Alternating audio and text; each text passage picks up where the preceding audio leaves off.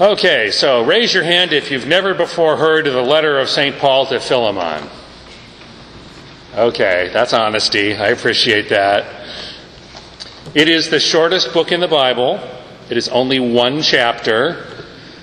Citations from Philemon have no chapter numbers, they have only verses, and it's only about one page long. That is my kind of letter. Paul is writing to his friend Philemon because he has a problem. Paul spent the end of his life in a Roman prison, and it's from this prison cell that he's writing. While incarcerated, Paul continued to write, to preach, and to work for the spread of the gospel. One of those who heard Paul preaching and who converted was a slave named Onesimus. Paul found Onesimus to be a great help and comfort to him while he was in prison, which posed a problem when the slave was about to be released from prison and sent back to his master. Onesimus was Philemon's property. Both were Christians. So, how was that possible? Paul himself wrote elsewhere that in Christ there is no slave or free because we are all one in Him. But Paul was living in a society that sanctioned slavery. It was an integral part of their economic system, and it wasn't about to go away anytime soon.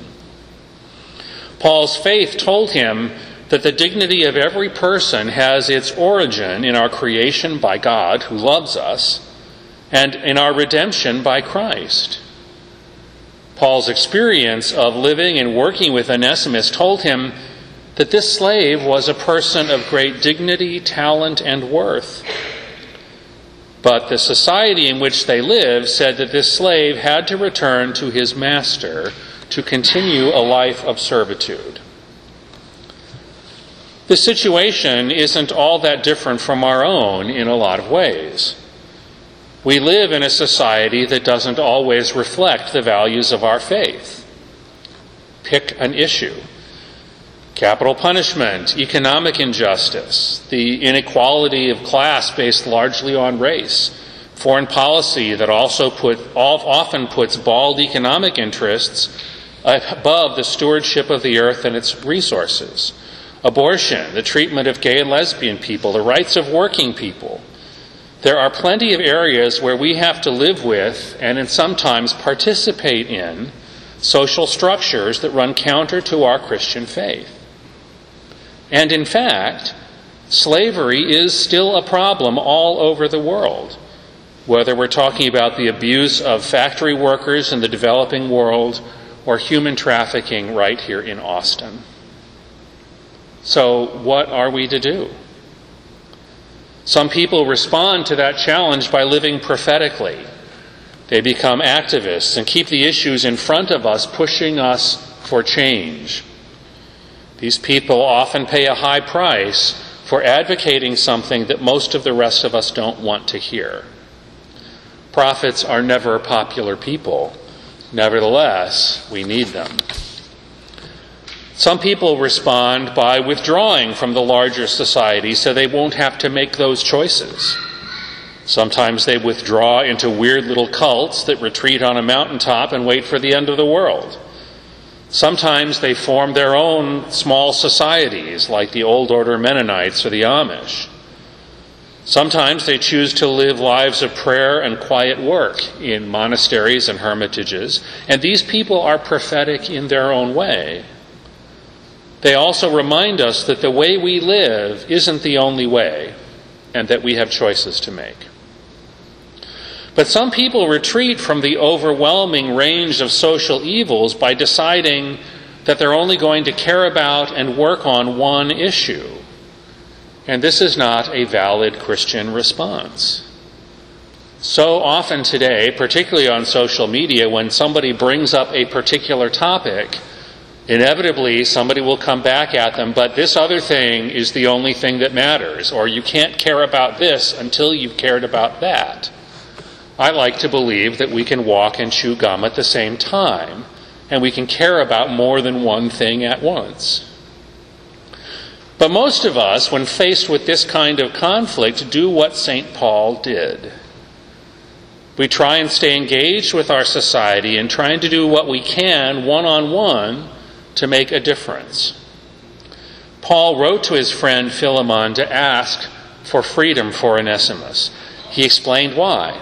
This man was a believer and deserved to pursue his faith in freedom. And this is how I approach these issues when people ask me how I can participate in social or even church structures that are clearly sinful.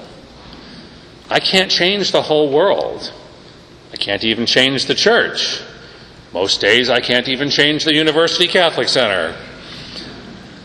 But I can try to make a difference to the people that God brings to me. If you can't change the way things are in our whole society, change yourself. Change the way things are in your family. Change your fraternity or your academic department. Change something in your neighborhood. Not being able to do everything is not an excuse to do nothing. I often find myself talking with people who feel overwhelmed and powerless because of the state that the world is in. Well, here's a news flash. We have a Savior. It's not you. Let Him worry about the whole world and draw your boundaries in a little closer. One excellent example of someone who decided to do what she could where she was was St. Teresa of Calcutta, whose feast day we celebrated this past week. She grew up in Albania, one of the poorest countries in Europe, and decided to move to a place of even deeper poverty. And there she focused not on the big systemic problems, but on serving the poor one at a time. She constantly reminded her sisters and anyone that would listen that they were to do everything with love. She wrote, It's easy to love the people far away. It's not always easy to love those close to us. It's easier to give a cup of rice to relieve hunger than to relieve the loneliness and pain of someone unloved in our own home. Bring love into your home, for this is where our love for each other must start. When our society's values change, it almost always happens from the bottom up and not from the top down. The church had to read St. Paul's letter to Philemon for 1800 years before we concluded, most of us, that slavery was evil and had to be ended. And so it's reasonable to assume that God isn't finished with us yet. We haven't reached the kingdom of God, and there are further changes ahead of us. And change is never easy. But we are a people living between two worlds, between the society we have now and the reign of God, where justice will be perfect and peace will rule. Don't be discouraged by the tension between where we are today and where our destiny lies. Just remember which one we are working for and work for it with great love.